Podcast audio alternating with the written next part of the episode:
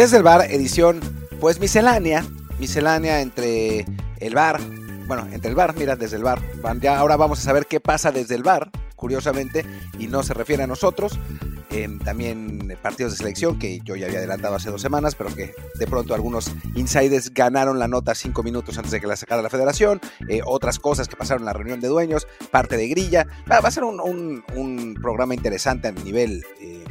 Pues a nivel selección, federación, grilla, etcétera, eh, ya, ya hablaremos de todo eso. Y bueno, pues yo soy Martín del Palacio y me acompaña Luis Herrera. ¿Qué tal, Martín? Desde el bar, edición Revolución en el fútbol mexicano. Llegan los cambios, por fin vamos a hacer potencia. No, bueno, no creo que lo seamos, pero sí, ayer este, en la reunión de dueños pues salieron muy optimistas de que ahora sí van a hacer esos cambios que la afición pide, que lleva un año esperando y que sí, que bueno, dice la bomba que esto toma tiempo, pero que nos vamos a disfrutar mucho con todo lo que va a pasar.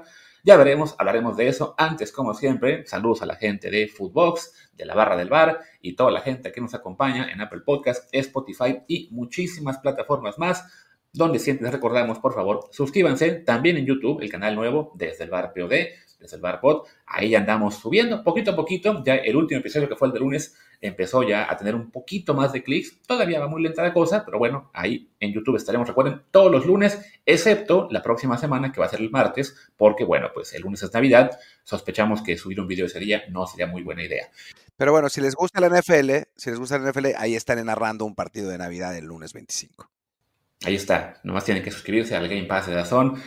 Y bueno, y como siempre les digo también, déjenos un review con comentario, el review por supuesto de 5 estrellas para que más y más gente nos encuentre, como hizo nuestro amigo Fernando Isa, que nos comenta, buen análisis de la final. Definitivamente Nahuel es un portero que da y que quita. Estaba teniendo un gran partido y luego se hace expulsar. Y me avisa, Luis, ábrete un OnlyFans para que me alcance para el internet ya no creo que, no creo que con un OnlyFans me alcance para internet, más bien me van a acabar este, quitando la conexión. Sí, sí, no. No, no, no. Digamos que no sé si los fans de Desde el Bar quieran ver a, Luis en, paños menores. a, ninguno de los, a ninguno de los dos. O sea, no, no, no, no vamos por ahí, digamos. Eh, nosotros los, los estimulamos con la mente. Así es. Y bueno, mejor no demos ideas porque aquí ya esto suena un poco extraño. Mejor vamos a empezar. Pues yo, como está todo muy revuelto, diría que tratemos de hacerlo un poco cronológico, Martín, y empecemos acabando con el tema del arbitraje, que además fue algo muy importante para los dueños, por todo este, pues este grillerillo que hubo con la final, con el, lloradero de los fans de Chivas y alguno que otro de Tigres, porque ganó la América. Y de entrada, bueno, mencionábamos en el episodio de lunes que hubo esa jugada polémica con, con Sendejas, que se daba un cabezazo, que había gente que lo comparaba, comparaba con Ciudad Materazzi, y al final resultó que ni siquiera hubo cabezazo, era un jalón, él, pues sí, trata de quitarse de encima al, al pero nunca le pega. No, nunca le pega. Y en realidad parece que es un cabezazo porque Laines lo jala, o sea, cae al suelo, jalándolo hacia atrás. Y era una jugada difícil de marcar y de por sí si hubiera sido cabezazo, y bueno, al ni haber habido cabezazo, digo, jamás sabremos esta temporada eh, si el VAR lo vio o no lo vio, lo desechó o no lo desechó, pero el caso es que estuvo bien otra vez, o sea que no hubo, no hubo conspiración alguna. Eh, pero pues ya sabes, y sí, es verdad, fueron los Gonzalos y los Joserras los que, los que le echaron leña al fuego, porque los Tigres se dedicaron sobre todo a echarle a Fulgencio, al pobre Fulgencio, eh, alentados por, por cancha, al punto que la directiva decidió mandarlo al Atlas. E, el castigo máximo le puso al pobre Fulgencio. Sí, que aquí también ya salió un poco de debate respecto a, la forma en que se le está criticando a Fulgencio, porque sí creo que hay medios, Cancha en particular con esa portada, que están cursando una línea ya de lo que es la crítica futbolística, la grilla, digamos, que hay también, el show, el espectáculo, que bueno, lo vemos en, ESPN, en, televisión, en, Twitter, etcétera, de que ya eh, es complicado encontrar eh, simplemente análisis serio, también pues ya es mucha payasada, pero creo que sí, esa portada en particular, eh, con la foto de Fulgencio y el por tu culpa, me parece que sí es muy desafortunada. Había gente diciendo, no, es que el jugador tiene que estar de, ¿cómo se dice? Pues entender que es parte del juego, le gusta tener especial lujo, ¿no? Parte del fútbol es sí, que, que las chicas te vean guapo, que tengas mucho dinero, que seas famoso, pero también pues, que te peguen. Es, a ver, una cosa es que te critiquen, y creo que lo hicimos todos, porque efectivamente Fulgencio eh, se equivocó en ese partido, y otra es que pongan básicamente, pues, un se busca con tu foto en una portada de fútbol, sobre todo en un país como el nuestro que está viviendo momentos de violencia muy cañonas y que solo falta un loquito para que esto llegue a mayores, ¿no? Sí, la verdad es que sí, o sea, acabamos de ver una masacre en, en Guanajuato porque a unos chavos no los dejaron, bueno, unos chavos, a unos delincuentes, no los dejaron entrar a una posada y volvieron con, con unas pistolas a, matar a los pobres chavos, eso sí, que estaban en la posada, no estaban involucrados en nada. Eh, o sea, solo se necesita un pretexto muchas veces en, en partes de México y con gente así de loca y con acceso a armas. Entonces, darles ese pretexto, francamente, me parece muy bajo e inaceptable, ¿no? Y, la crítica viene con el trabajo, viene con el trabajo de todos los que somos, entre comillas, personajes públicos, o sea, ya sean jugadores de fútbol, comunicadores, a nosotros nos, nos pegan eh, todos los días también, pero no es lo mismo que señalar a alguien en un periódico de, de circulación regional, que bueno, en Monterrey además en Nuevo León es muy importante, eh, y que además está relacionado con algo que eh, despierta pasiones del tamaño del fútbol, ¿no? Me parece que, que fue un, un, error, una, una, algo, eh, bueno, no sé si, si lo, ellos lo vayan a considerar como un error porque seguramente les parecerá bien, así son, eh, pero es, y además sorprendentemente porque Reforma en general, pues se basa más bien en la sobriedad, o sea, no es como otras, otras cadenas en Monterrey, pero bueno, pues se ve que ya, ya le llegó a todo el mundo. Sí, no, y es desafortunado porque digo, más allá de ideología política, de tenencia editorial, que habrá gente a la que le guste reforma, a la gente a la que no, bueno, en términos de prácticas periodísticas, eh, yo recuerdo que siempre fue, digamos, uno de los ejemplos que nos daban en las escuelas, y cuando, cuando, yo estaba en la universidad, o sea, de, de, periodismo relativamente serio, ¿no? Más allá, sobre todo en deportes, bueno, es complicado porque sí, están las pasiones, está siempre el tener que eh, atender a tu público target, tener que encontrar una portada que, bueno, que sepas que va a hacer que, tu, que la gente de Monterrey, sea donde Tigres o, o Rayados, reaccione. Pero sí, esto ya llegó a, pues simplemente a que el editor de ese día y de, la portada, pues dijo, ah, pues estoy enojado porque perdieron mis Tigres, pues le echo toda la culpa a Fulgencio.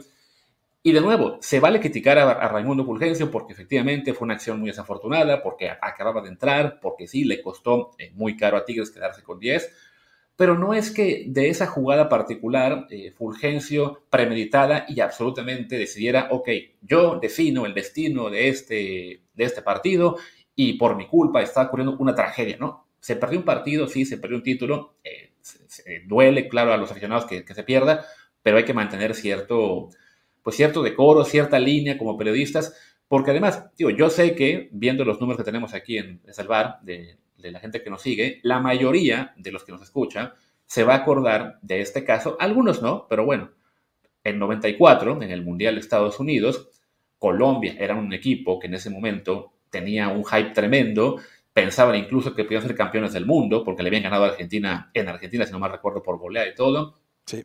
Este, llegaron realmente muy, muy subidos en la nube de que iban a, a romperla, lo que había pasado en el 90 había sido apenas una muestra de que eran un equipo en ascenso, seremos campeones del mundo, nos tocó un grupo papita con Estados Unidos, Suiza y creo que Rumania, no me acuerdo quién fue el sí. otro.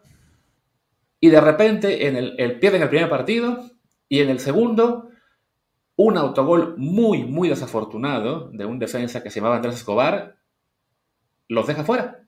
En el segundo partido ya habían quedado eliminados, juegan el tercero, lo ganan, digo, insisto, no me acuerdo el orden de los partidos, pues se, se convierte en el gran fracaso de ese mundial, aquella Colombia. Andrés Escobar, esa defensa, que tra tratando de despejar un balón, tuvo la muy mala fortuna de meterla en su portería. Y unos días después sale la noticia de que Andrés Escobar, en un bar allá en Colombia, lo matan. Entonces, que no me venga la gente a decir, bueno, pero es que esto es parte del juego, no seas exagerado. No, es que esto ya ha pasado hace muchos años, sí, pero pasó en un país que tenía en ese momento también índices de violencia y de descomposición social como los que tiene México ahora. Eh, sí, sí, sí. Eh, es, es, bastante, bastante pertinente el símil eh, para mí. Y, y, bueno, digo, de hecho Colombia sigue teniendo índices de violencia, sí.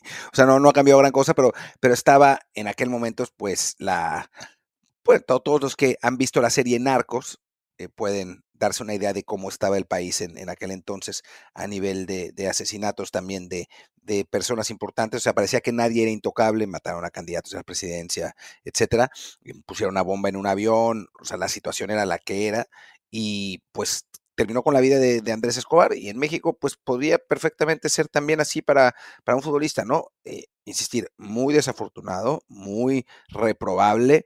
Em, digo, hay gente como que no, creo que no se da cuenta de la importancia, pero me parece que la anécdota de Luis lo deja bastante claro y pues ojalá no, no vuelva a pasar, ¿no? Eh, porque sí, esa es la primera, es la primera vez que yo veo, por lo menos, que hay un señalamiento así de claro a un jugador por una derrota, ¿no? O sea, una cosa es que el, periódico, ¿cómo se llama el periódico este? Bueno, el, el de las portadas chistosas que ¿Metro?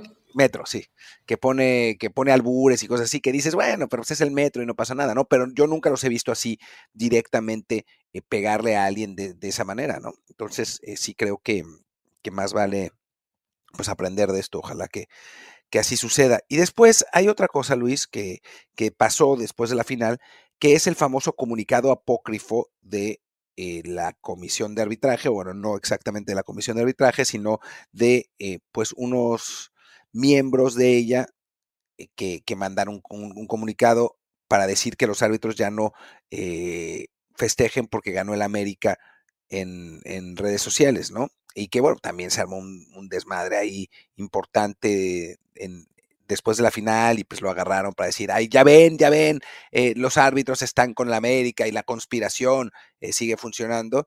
Y bueno, te voy a dejar a ti que hables un segundo de él porque tenemos, creo que, visiones opuestas de ese comunicado.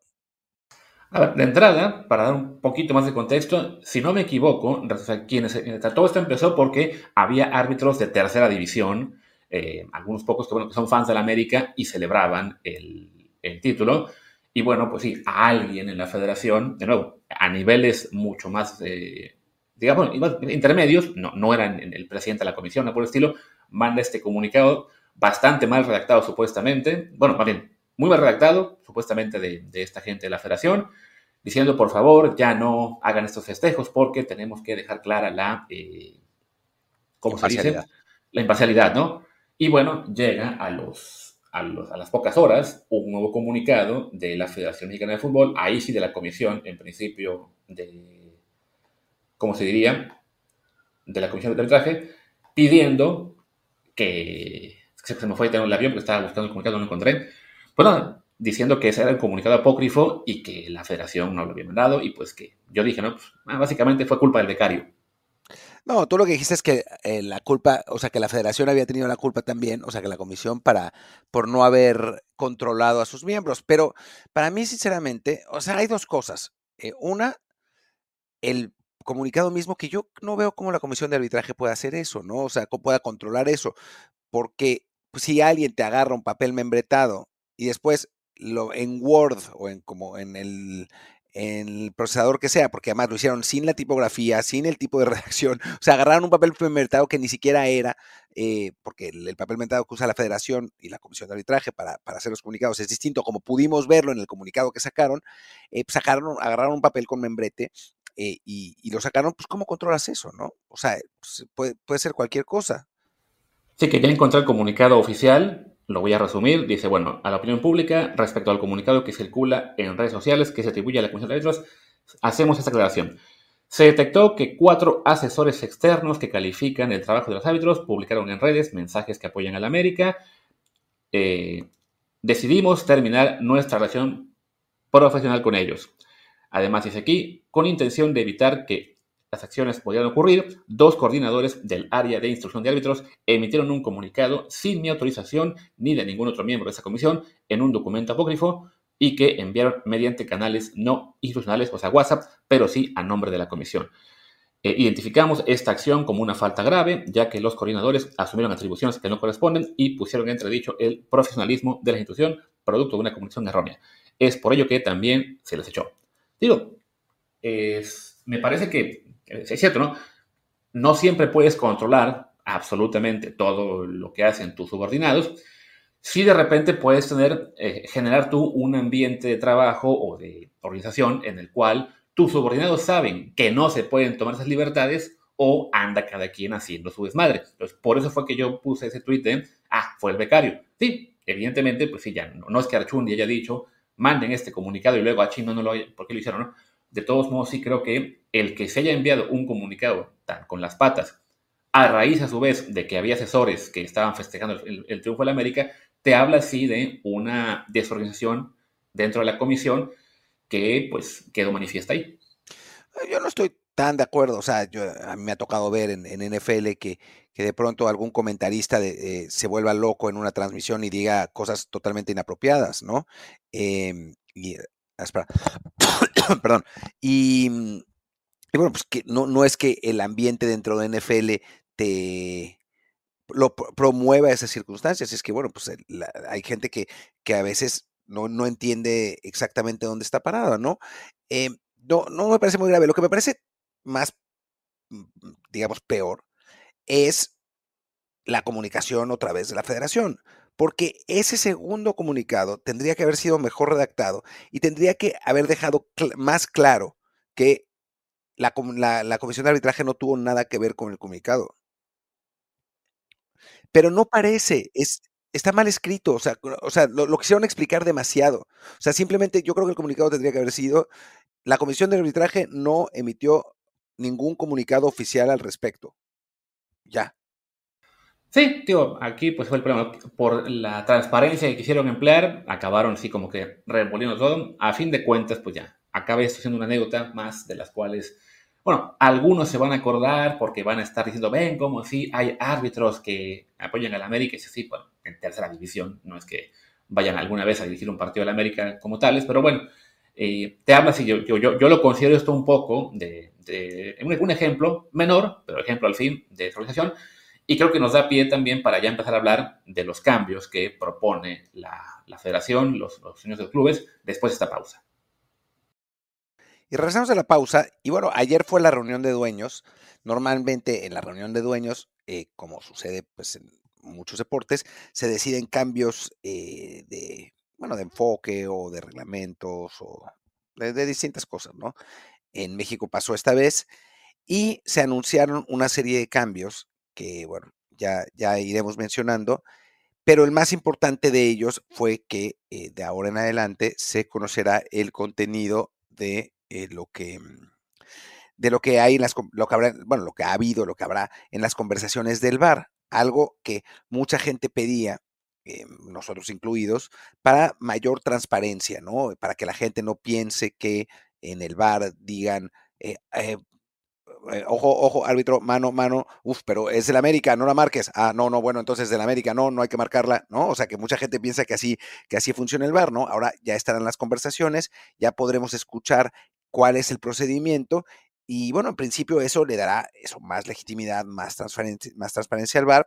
Ahora, yo no estoy muy seguro si no van a encontrar la manera de tergiversar eso también, ¿no? O, si, si o sea, si no va a escuchar eh, eso fútbol picante y decir, ah, no, bueno, aquí dije, dice esta palabra que dijo definitivamente y el árbitro entendió probablemente y no la marcó, seguro el árbitro está comprado. O sea, yo veo, o sea, mejor que haya más transparencia, me encanta que haya más transparencia y creo que es, que es muy útil para los que realmente pensamos que... Eh, pues que no hay una conspiración oculta en cada esquina, pero también veo perfectamente cómo van a encontrar la manera de tergiversar y no sé si va a cambiar eso mucho la, la dinámica habitual del fútbol mexicano. Sí, creo que de entrada, bueno, este cambio eh, llega tarde, pero qué bueno que llega. Ya el ejemplo ahí estaba de la Premier League, de la Conmebol hace años. Recuerdo que empezaron a poner los videos en YouTube de todo lo del bar y se normaliza, se, se hizo tan normal que ahora ya nadie lo pela, ni en, ni Conmebol, ni en la Premier League, ni en otras ligas. Bueno, qué bueno que por fin la federación se decida a hacer ese cambio, que va de la mano con que quieren centralizar el bar, que ya no sea una cabina de bar en cada estadio, en cada partido, con un bar con criterio diferente al de otro partido, etcétera, sino que ahora lo quiere hacer todo desde un centro de operaciones en Toluca, similar a lo que hace la NFL en Nueva York.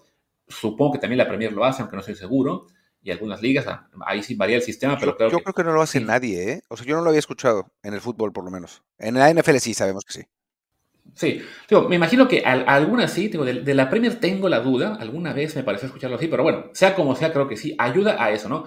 tanto que es esta queja de que unificar criterios, y claro, cuando tienes a nueve partidos con nueve árbitros diferentes, nueve diferentes bars, pues claro, si te de repente pasan cosas como que pues una falta que en un partido se marque como tarjeta amarilla porque era naranja, en el siguiente se acaba siendo roja, entonces por lo menos que haya solamente una cabeza principal ya este mm, pues dirigiendo en el tema del bar de no ver, esta sí creo que tiene que ser o esta no, ayudará, ¿no? De todos modos, y también el tema de los videos, igual, ¿no? La transparencia, los audios, perdón, de que se vayan a, a revelar las conversaciones, creo que ayuda. Y como dice Martín, sí, seguramente se va a agarrar todavía ESPN y algunos más. Bueno, en particular los programas tipo picante. No es que todo ESPN sea así, es más bien sus, sus shows entretenimiento los que tienen ese problema. Pero bueno, por lo menos ya tienes menos armas para, o bueno, tendrán ellos menos armas para hacer polémica cuando están los, los audios ahí, pues para todo mundo, ¿no? Sí, que van a querer seguir haciendo show, por supuesto, pero también a la vez tendrá el, tendrá el resto del periodismo, tendrá la gente en redes, tendrán los propios árbitros la herramienta para decir, a ver, te estoy mostrando todo lo que pasó, tú estás tomando un clip de tres segundos, pues el que está exhibiendo eres tú mismo, ¿no? Entonces, digo, no, no va a cambiarlo por completo, pero creo que sí es un paso adelante que, que ayudará, no va a resolver por supuesto por completo, pero bueno, ayudará a que haya menos controversia por cada jugada como es ahora. Ya estuve viendo y sí, hay dos, tres ligas que tienen el, el bar centralizado. Uno es la Premier, eh, la otra es la Liga Alemana y la otra es la MLS. Son las tres ligas que tienen el, el bar centralizado, así que bueno, pues sí. Alcanzamos a la MLS. Ya los alcanzamos y los vamos a superar. Eh, así que, bueno, y sí, seguramente pasará lo que, lo que dice Luis, que es que después la gente se va a olvidar, ¿no? O sea, van a, ya va, va, va a obviarse la situación, en principio va a causar mucha curiosidad y después se van a olvidar y van a buscar conspiraciones de otra manera, salvo cuando haya una jugada random así y entonces digan como la de Lines y, y Cendejas y la, y la gente diga, vieron, ni se comentó en el bar, la omitieron, la omitieron a propósito, sea, van a, van a encontrar las, las maneras. Pero bueno, eh, se anunció sí, Creo que en, este, en un caso como este, te permito que interrumpa, ayudará si sí, la, si la vieron, si sí la revisaron. Bueno, no bien, a ver, la revisamos, platicamos esto, teníamos tal toma que ustedes no, y ya con eso este, la descartamos, ¿no?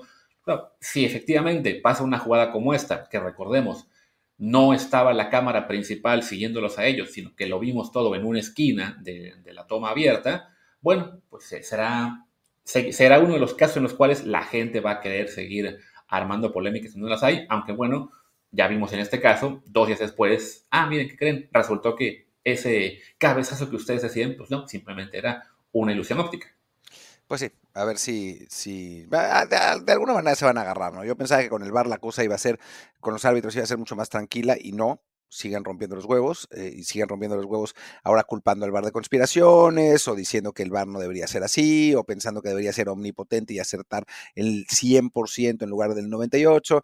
De algo se van a agarrar porque es lo que da clics, es lo que, es, es, lo que genera rating, es lo que a la gente le gusta hablar, o sea, porque esa es la realidad, ¿no? O sea, a final de cuentas, todos esos programas eh, tocan una fibra sensible de la gente a la que le gustan esas mamadas y entonces, pues bueno, eh, seguramente encontrarán otras maneras. Está muy bien eso, que lo estén, que lo acoten cada vez más, ¿no? Y que, y que los vayan dejando sin armas, pero pues, digo, si hay medios llamados el futbolero que inventan el 100% de las notas y aún así tienen un montón, de tráfico, pues no, no podemos eh, pedir tampoco, tampoco milagros. Eh, después hubo otra serie de medidas que se anunciaron y entre comillas medidas porque en realidad pues otra vez lo que anunciaron fueron pues más bien buenas intenciones, ¿no? O sea, no queda muy claro, Luis las tiene ahí, ahora, ahora se las leerá, pero no, no queda muy claro cómo van a instrumentar las cosas que dijeron. Otra vez fueron muy generales. Decir, entre paréntesis, antes de, de decir estas medidas, que algo que decía Alejandro Bañanos ayer eh, tiene razón, que es que no se puede implementar ningún cambio reglamentario eh, digamos, del reglamento de competencia, no de los del árbitros, que es otra cosa, pero no se puede implementar, ningún cambio re reglamentario en invierno por eh, reglamento, esos cambios se hacen en verano. Así que descensos y todo eso, de todas maneras no se podían cambiar ahora. Se podía anunciar que iba a modificarse después, eso sí, pero por el momento no, no se puede implementar ningún cambio. Pero además sabemos que no quieren quitar, no quieren poner el descenso, ¿no? O sea, no, no, no va por ahí, no iba por ahí la cosa. Ahora sí, eh, sin más preámbulo, Luis, las, los otros que, pues, buenas intenciones. la primera, que iba ligada con el tema del VAR, era lo de la autonomía de la comisión de árbitros. Dice aquí, les llega el mensaje, no queremos que no haya dudas sobre la legitimidad, legitimidad, perdón, así que vamos a desagregar su operación de la federación. Durante el 24 daremos más detalles. Digo, buena intención, el detalle es que esto de la autonomía pues suena muy bien y efectivamente en otras ligas eh, son autónomos los árbitros. El pequeño detalle es que esto ya lo vimos hace unos años con la creación de la Liga MX, que en teoría la liga y la federación son entes separados, y en la práctica, pues siguen siendo los 18 dueños de los equipos, bueno, de los, clubes, quienes manejan todo en la federación, ¿no? Entonces, habrá que ver qué mecanismos se pueden inventar para que efectivamente haya una comisión de arbitraje que no esté, eh, pues, con la sospecha, ¿no? De que, ay, es que a estos les pagan tales, entonces seguramente tienen aquí más intereses de un club u otro, ¿no? Aunque sí, esto pasa en todo el mundo, ¿no?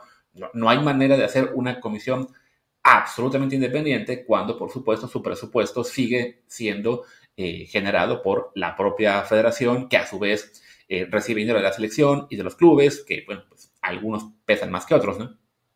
Sí, por supuesto, ¿no? O sea, vamos a ver en qué, en qué concluye esto. Ojalá que realmente lo hagan. También varias veces han dicho vamos a cambiar a multipropiedad y no han cambiado nada. Así que, que ojalá que finalmente se, se haga autónoma realmente, aunque yo lo dudo. O sea, a mí me parece que va a ser, que va a ser eh, atole con el dedo, como, como se conoce, y aunque sea autónoma, como esto de la liga y la federación, pues a final de cuentas se va a decidir todo en el mismo lugar, como de costumbre.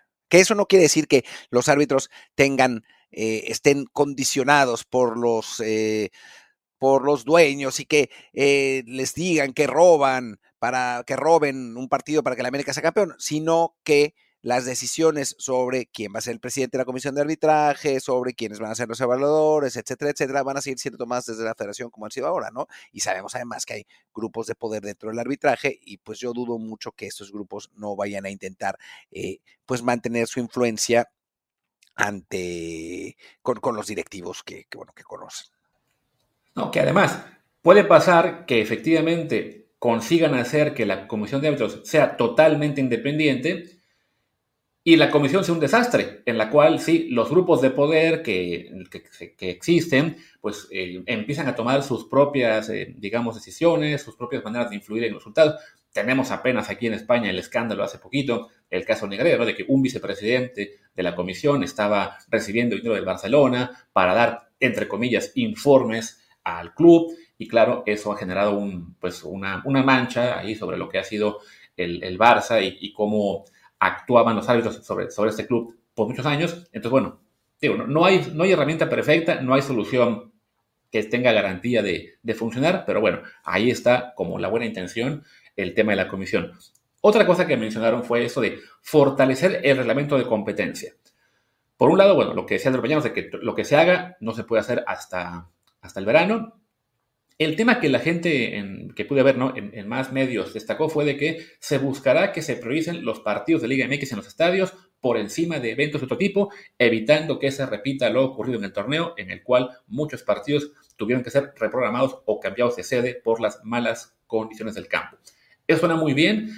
Ahí me quedó la impresión al arranque del video de que hablaban de cambios mucho más a fondo, que hablaban incluso de certidumbre a lo mejor yo escuché mal y simplemente se refería a sí, la certidumbre de que el partido va a ser el sábado a las 5 de la tarde en el estadio que estaba anunciado originalmente, pero creo que yo ahí como querían abarcar certidumbre respecto a todo, ¿no? Respecto a lo mejor posturas como el ascenso y descenso, como el porcentaje, como las reglas de eh, menores, las reglas de extranjeros, etcétera. Como que todo lo quisieron involucrar en unas cuantas líneas y al final, pues sí, quedó todo en abstracto y a esperar hasta mayo a que ya por fin aprueben entonces los cambios que veremos en la apertura 2024.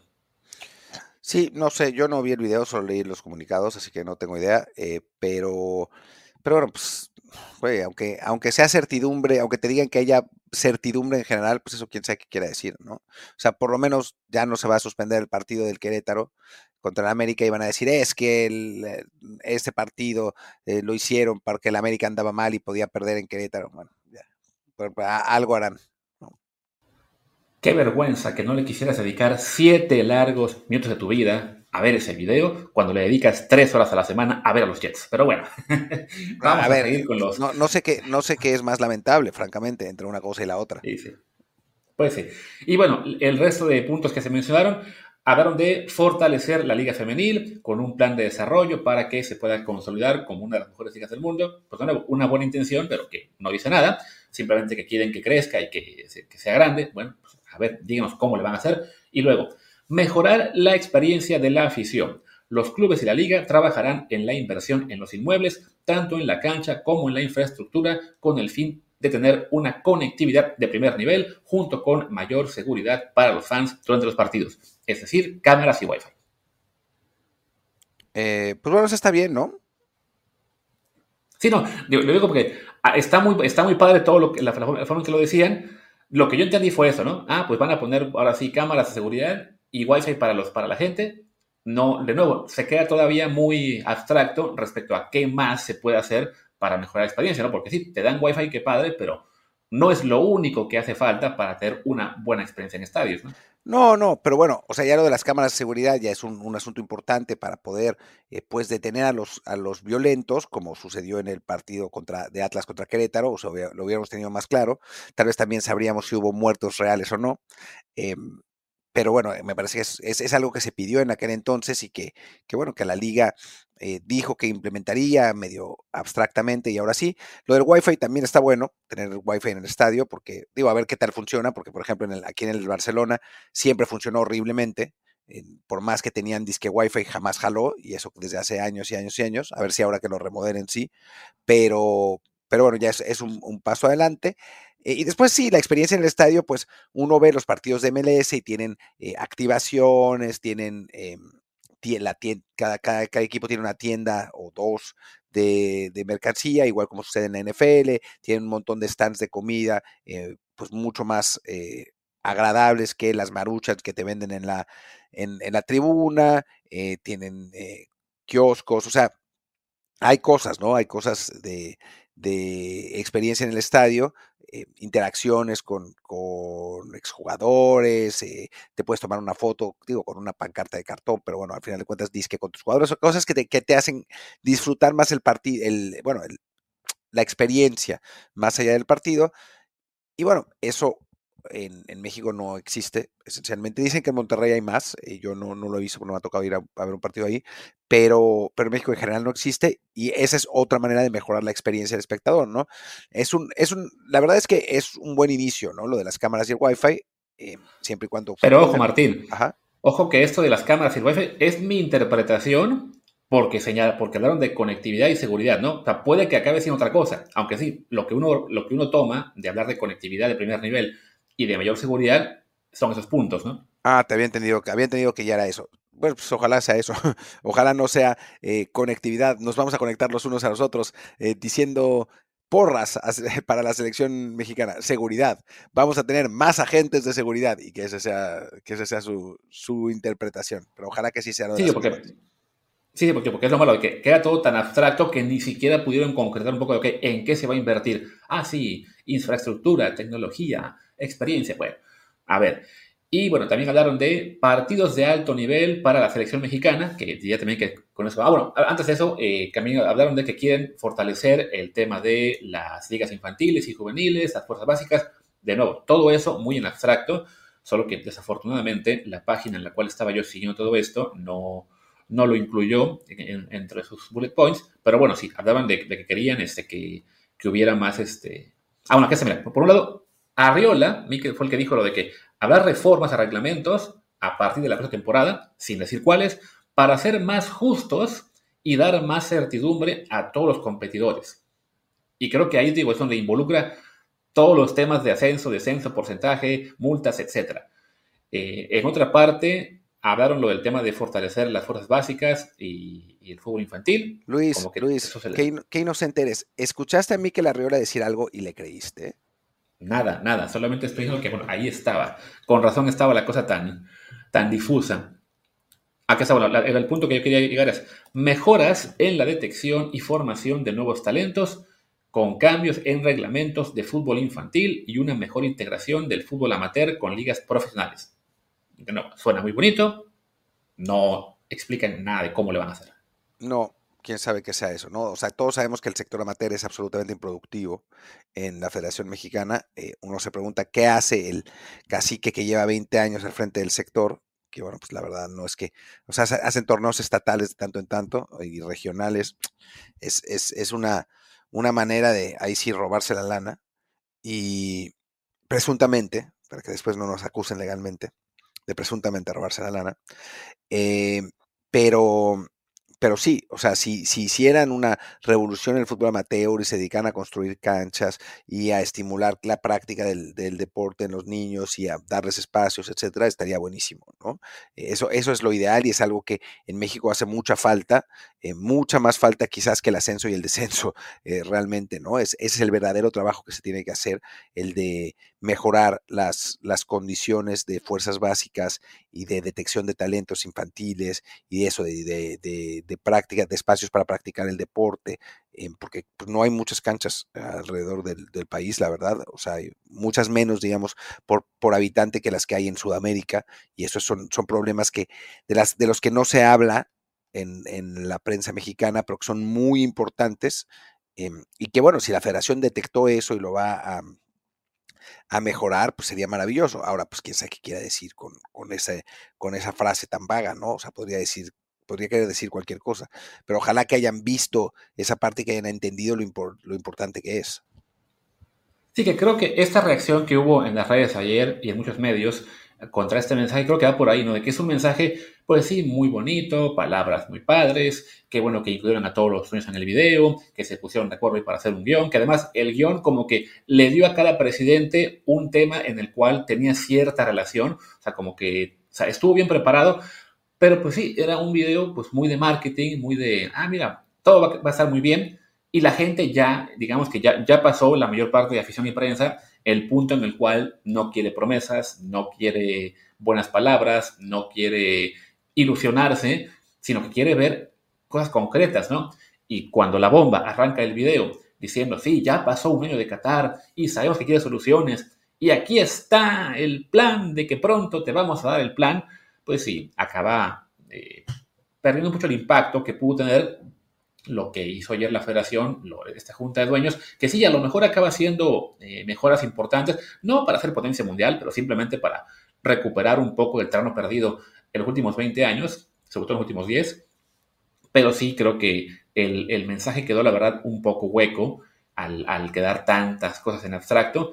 Y bueno, ya la última, con la cual además podemos cerrar el episodio, es cuando se habla de partidos de alto nivel para la selección mexicana que se buscarán rivales de primer nivel. Y bueno, en este caso también, pues el calendario les favoreció porque pudieron anunciar que, previa a la Copa América, se va a jugar, como ya sabíamos, contra Uruguay y Brasil. Sí, una nota que, que di yo hace semana y media. Son dos partidos eh, importantes, la verdad, para, la selección, la mejor preparación posible rumbo a la Copa América, esa es la realidad. O sea, había dos rivales a los que tendríamos que enfrentar, eran Uruguay y Brasil, Hubiera estado bien jugar contra Colombia porque creo que hubiera ayudado para el partido contra Ecuador, pero bueno, tampoco se puede todo, ¿no? Eh, pero enfrentar a Brasil y Uruguay siempre será, siempre será positivo antes de un torneo. Eh, la gente, eh, bueno, hubo gente que, que, lloró porque los partidos iban a ser en Estados Unidos y no en México, sin entender o sin querer entender el contexto de, unos partidos amistosos que, primero, son contra rivales de primer nivel, a los que hay que pagarles dinero y ese dinero no se recauda en, estadios mexicanos, por más que nos duela.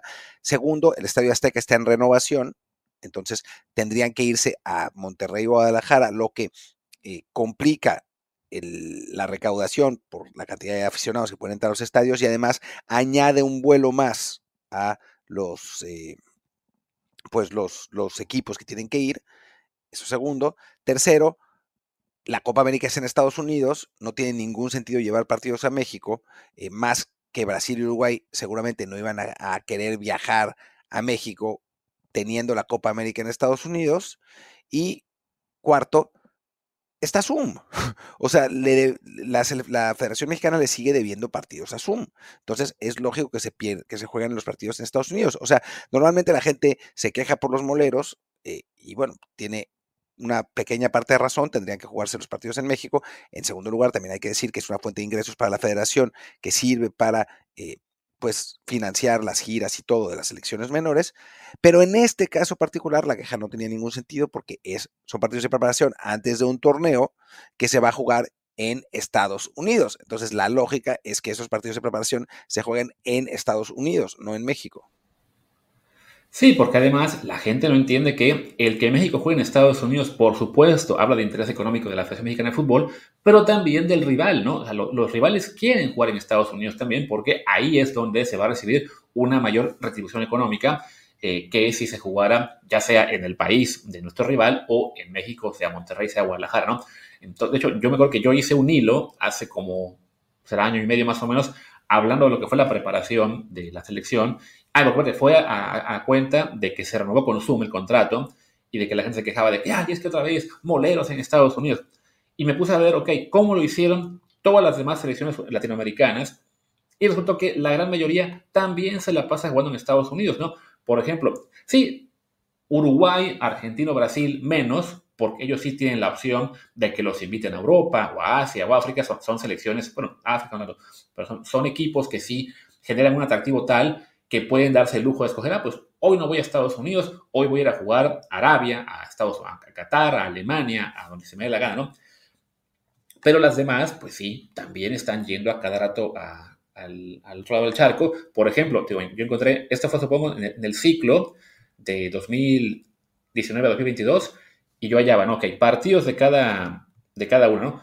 Colombia, que había jugado en total 15 partidos en este lapso, no, ahora sí, no, no sé qué lapso entonces tomé, de ellos, 9 fueron en Estados Unidos. Chile, que jugó 15 partidos, 6 en Estados Unidos. Uno porque fue a Corea. Perú de 17, 7 en Estados Unidos. Ecuador de 18, 10 en Estados Unidos. México de 27, 15 en Estados Unidos. Había tenido 6 en Europa incluso. Y así, ¿no?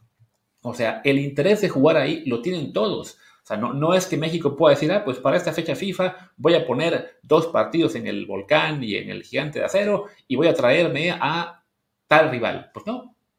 El convencer a rivales buenos de jugar contra ti no es fácil.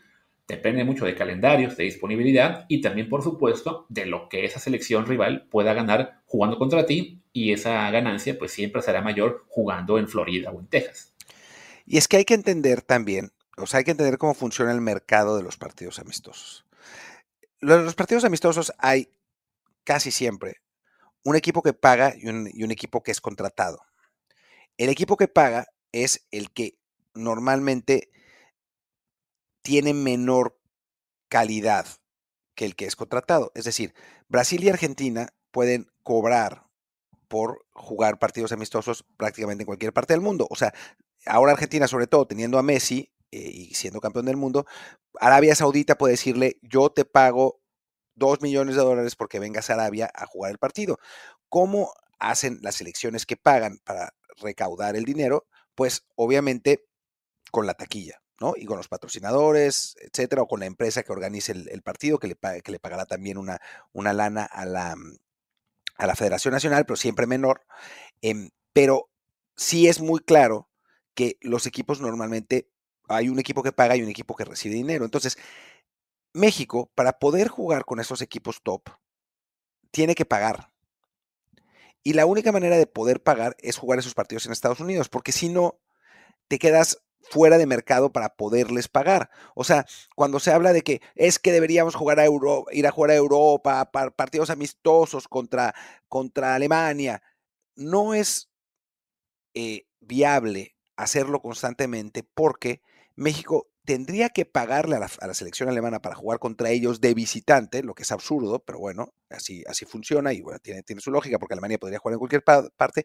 Y además, no recibiría nada de dinero por taquilla o por organización. Entonces, por eso México juega en Estados Unidos la mayor parte de los partidos, por la lana, obviamente. O sea, porque jugando en Estados Unidos, tú le puedes pagar a las, a las otras selecciones para que vengan, o sea, tú juegas contra Colombia y tú le pagas a Colombia, eh, pero le pagas a Colombia 200 mil dólares, voy a decir cualquier cosa, y recaudas un millón. Ahora, si tienes que jugar contra Brasil en Brasil, es puro gasto.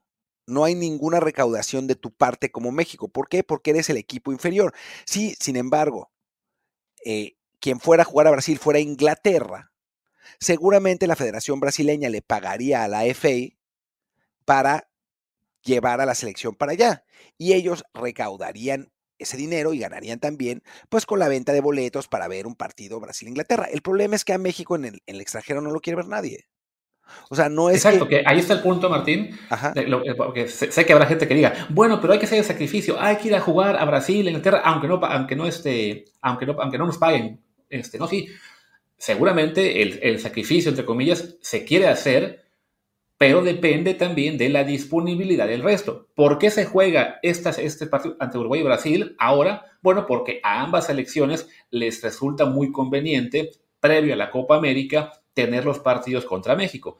Si tú le pides a Brasil y Uruguay, oye, quiero jugar contra ti en noviembre, uy, no podemos, tenemos la eliminatoria de Sudamérica. Bueno, en marzo también tenemos. Bueno, ¿qué tal el siguiente junio? Ay, ya me llamó Inglaterra y Francia para jugar contra ellos. Entonces, ¿sabes? También depende de la oportunidad, ¿no? Y equipos de este nivel, Brasil, Uruguay o los europeos, rara vez tienen disponibilidad de fechas para jugar contra, un amistoso. Entonces, depende de que en una de esas fechas tú puedas ser la opción más atractiva porque pagues o porque estás ahí cerquita o porque van a jugar ambos en el mismo país, etcétera, ¿no? Sí, absolutamente. Y este ciclo además es más complicado ir a jugar a Europa porque el mundial se juega en Estados Unidos. Y entonces los equipos quieren ir además a Estados Unidos porque es la preparación para el mundial. Entonces, no tiene mucho sentido para, digamos, y mientras más cerca el mundial va a ser peor. Eh, para Portugal, por ejemplo, vamos a jugar contra México. Ah, hay que jugarlo en Portugal. Primero, a Portugal no le interesa jugar de local un partido contra México porque es México, porque el, eh, si se enfrentan de nuevo en el Mundial será en Estados Unidos o porque si la preparación tiene que ser en Estados Unidos y prefieren ir a ver sedes, esa es, esa es la primera. Y en segundo, en segundo lugar, porque México tendría que pagar por, por, jugar ese partido en Portugal y tampoco le serviría porque el Mundial es en Estados Unidos. Entonces, digamos, o sea, sí aumenta el grado de dificultad, pero hay que entender las circunstancias del asunto y que no es frotar la lámpara mágica y decir, ay, hoy quiero jugar contra Alemania en Alemania, contra Brasil en Brasil. No pasa porque no se puede, esencialmente, porque las leyes de la oferta y la demanda del, fútbol y de la organización de partidos amistosos no te permiten jugar esos partidos de Brasil ante Brasil eh, contra Brasil, ¿no? O sea, si por ejemplo la Copa América fuera en Brasil y a México no le hubiera tocado jugar contra Brasil, como sucede ahora, entonces seguramente sí hubiéramos podido jugar un amistoso contra ellos, porque las circunstancias implican que Brasil no tiene que viajar antes de su torneo, que México es un rival interesante para jugar un amistoso antes de, de la Copa América, y que seguramente México ya estará en Brasil, entonces no tiene que hacer el gasto de ir a Brasil simplemente para jugar ese amistoso, ¿no?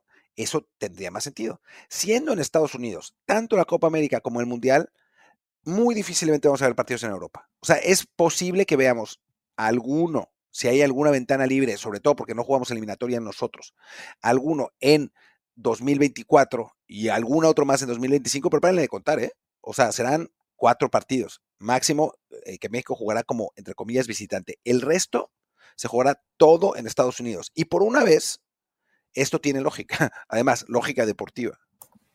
Sí, que además, como señalas, ¿no? va a ser muy complicado porque la disponibilidad está cañón. Mencionaste Portugal y dije, bueno, voy a ver su calendario de partidos reciente y adivina cuántos amistosos jugó Portugal este año.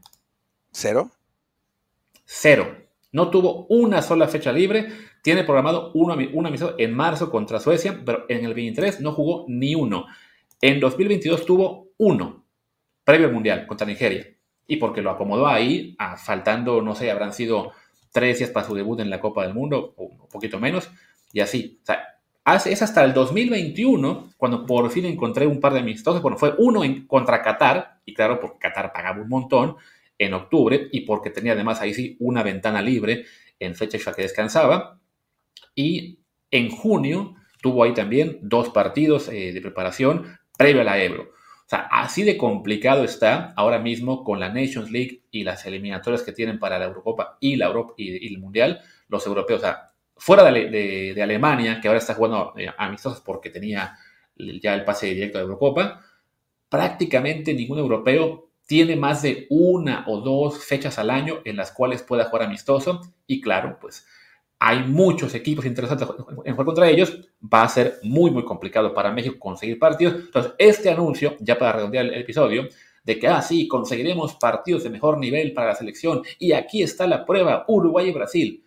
Esa prueba nos va a durar muy poquito porque después les va a seguir costando bastante encontrar un rival de esa categoría. Sí, a lo mejor por ahí un europeo de medio pelo, eh, otra vez Colombia, eh, algún día contra Argentina, pero va a estar muy, muy complicado. Y bueno, se jugó ya contra Alemania, lo que pasa es que Alemania prefiere jugar en Estados Unidos, ¿no? Y si queremos competir contra los Qatar, los Saudi Arabia, los eh, esos, que le van a pagar a Alemania también una lana para jugar contra ellos, pues lo tenemos que hacer esos partidos en Estados Unidos. Ya para cerrar con este tema y creo que con el episodio, me decía ayer la cuenta de jóvenes futbolistas, ah, ¿por qué no viste a Francia jugar amistosos en Qatar antes del Mundial? Pues porque no jugó ningún amistoso contra nadie en ningún lado. O sea, el Mundial fue tan cerca del cierre, o sea, del, parón de, la temporada para, para que se jugara, que nadie jugó amistosos previos prácticamente, de los equipos importantes, ¿no? De los equipos más chicos sí, pero los equipos importantes no se jugaron amistosos previos, por lo mismo, porque está muy complicado, el calendario está muy saturado, de hecho, hay hasta gente, y es bastante, que quiere reducir la cantidad de ventanas FIFA para que jueguen las selecciones. Em, pues ya si de por sí hay, pocas, pues menos va a haber para poder eh, jugar esos, esos partidos amistosos. Y sumemos de también que pues las eliminatorias de lugares como Sudamérica son eliminatorias que duran dos años y la y en Europa ahí está la Nations League, además de las eliminatorias para la Euro y para el Mundial. Entonces, pues está bien difícil, realmente está bien difícil. Hay que entender cómo funciona el mercado de, partidos, que ya lo explicamos. Y después va a ser interesante, Luis, y a ver qué, con qué nos sale la federación, ver qué partidos pueden arreglar en fecha FIFA, porque obviamente, como no tenemos eliminatoria nosotros, y Nations League ya no va a haber, más que en marzo, pues se van a tener que inventar algunos partidos para esas fechas FIFA y a ver contra quién son. A ver si no terminamos jugando de verdad contra Nueva Zelanda varias veces y contra, eh, no sé, algún equipo que ya esté eliminado en África o algo así, porque de plano no hay rivales. Y es posible, ¿eh? Sí, yo creo que se van a encontrar con eso, ¿no? Que van a ser muchos partidos contra rivales de medio pelo, de, ay, pues bueno, ya quedó eliminado tal equipo africano, venga, lo traemos, ¿no? O es, bueno, este equipo de Asia tiene una jornada de descanso, así va a ser un, hacer malabares, porque como dice Martín, no, no hay fechas, lo de por qué Francia no jugó contra Qatar, lo decías, ¿no? Es porque, recordemos, las, las ligas estaban jugando el domingo todavía y el Mundial arrancaba creo que el viernes. O sea, Portugal sí tuvo un amistoso previo al Mundial porque Portugal era de los últimos en arrancar su, participación en Copa del Mundo, entonces le, dio margen para meter ahí un amistoso de, preparación, ¿no? Los demás europeos casi ninguno hizo partidos. México sí los hizo porque, bueno, mandó al equipo, aparte del equipo, a los que estaban en Liga MX por adelantado. Eh, y recordemos, por ejemplo, en esos partidos los europeos se fueron integrando tarde, a tal grado que Laines y Sánchez Jiménez, cuando se integraron, fue simplemente para de, ah, bueno, chicos, este, gracias por venir, no van al Mundial ustedes dos. Y no solamente eso, Luis, tú te acuerdas de esos amistosos porque fuimos. Esa selección de Irak a la que enfrentó México era una selección de Petatiux. O sea, era realmente una selección que yo creo que la metieron ahí para que ganáramos fácil, como sucedió, y mejorara la, confianza del equipo, porque era un equipo absolutamente amateur, ¿no? esa selección iraquí a la, que, a la que se enfrentó México. Entonces, eh, pues jugamos esos amistosos, pero fueron amistosos medio de chocolate. Ahora estoy tratando de pensar cuál era el otro y no me acuerdo. Eh, pero, pero ya no, fue que jugáramos contra equipos de altísimo nivel para podernos preparar. Simplemente fue una cuestión de, conjunción y listo. Sí, digo, la, única, bueno, lo bueno que tiene para ya ir acabando estos calendarios es que en Europa sí hay grupos con, con números impares de grupos, de equipos, entonces habrá algunos poquitos que queden eh, eh, disponibles en una fecha. Entonces, ahí se podrá hacer algún malabar para en al menos una fecha FIFA saltar a Europa y enfrentar pues a lo que se pueda. Puede acabar siendo Austria y Rumania. Bueno, viene bien, ¿no? Pero fuera de eso sí va a estar muy complicado. Además, también recordemos, la CONCACAF se inventó Nations League tras Nations League para también tener ahí abarcado a México eh, un buen rato. Y bueno, entonces sí, este último punto de rivales de mayor nivel, pues va a ser cuando la providencia diga, en este caso, cuando el sorteo de la Copa América nos vino muy bien porque nos dejó fuera del calendario a Uruguay y Brasil, entonces fue, ah, perfecto, juguemos entre nosotros porque en el torneo no nos vamos a ver. Sí, va a ser complicado. Estoy viendo cuál es, cómo está la, la, el calendario de la CONCACAF Nations League. ¿Y qué crees? ¿Qué creo? Sí va a haber. Y va, nos van a volver a llenar de pinches partidos de la Nations League en la ventana de 2024. Creo que vamos a tener eh, libre la ventana. No, pues ninguna ventana. O sea, porque. Según yo, va a ser igual que este año. O sea, van a meter en noviembre. O sea, van a hacer el descanso, digamos, o sea, el, el bye para México y los top. En noviembre, otra vez, la ronda de cuartos de final. Y en marzo, el Final. Así es, sí, sí, sí, ya, ya tienes razón. Eh, lo, que no, lo que no me queda claro es si los cuartos de final van a ser o sea, si vamos a participar en la Liga A, no, ok, no. Entonces sí va a ser igual. Entonces sí vamos a tener dos ventanas. La ventana de septiembre y la ventana de octubre de 2024, donde sí México podrá jugar cuatro amistosos, lo que no es, no es poca cosa antes de, enfrentar ese pitch torneo patito del horror. ¿no? Entonces, bueno, por lo menos algo va a haber. Y ya después en 2025, pues obviamente, bueno, iba a decir que obviamente no va a haber, pero viendo esto, capaz sí, sí va a haber en 2025, 2026. Y cada año va a haber Nations League ahora a lo mejor en 25 no hay porque tienen que ser eliminatorias y ahí sí, pues tienen que jugar ah, todos, ¿no? Pero algo se, algo se van a inventar para poder sacar eh, a Estados Unidos, Canadá y México eh, y, que, que jueguen también. O sea, no sería raro que, también haya, haya, Nations League, pero la lógica dice, no, pues no se puede porque ese año es de fecha FIFA, de eliminatorias. Entonces, sí, este, ¿cómo se dice? Pues no debería haber como el, ahí ese, ese el calendario. La bronca va a ser, pues sí, ¿no? Encontrar rivales porque Conmebol está en eliminatorias, África también, Asia también, Europa también.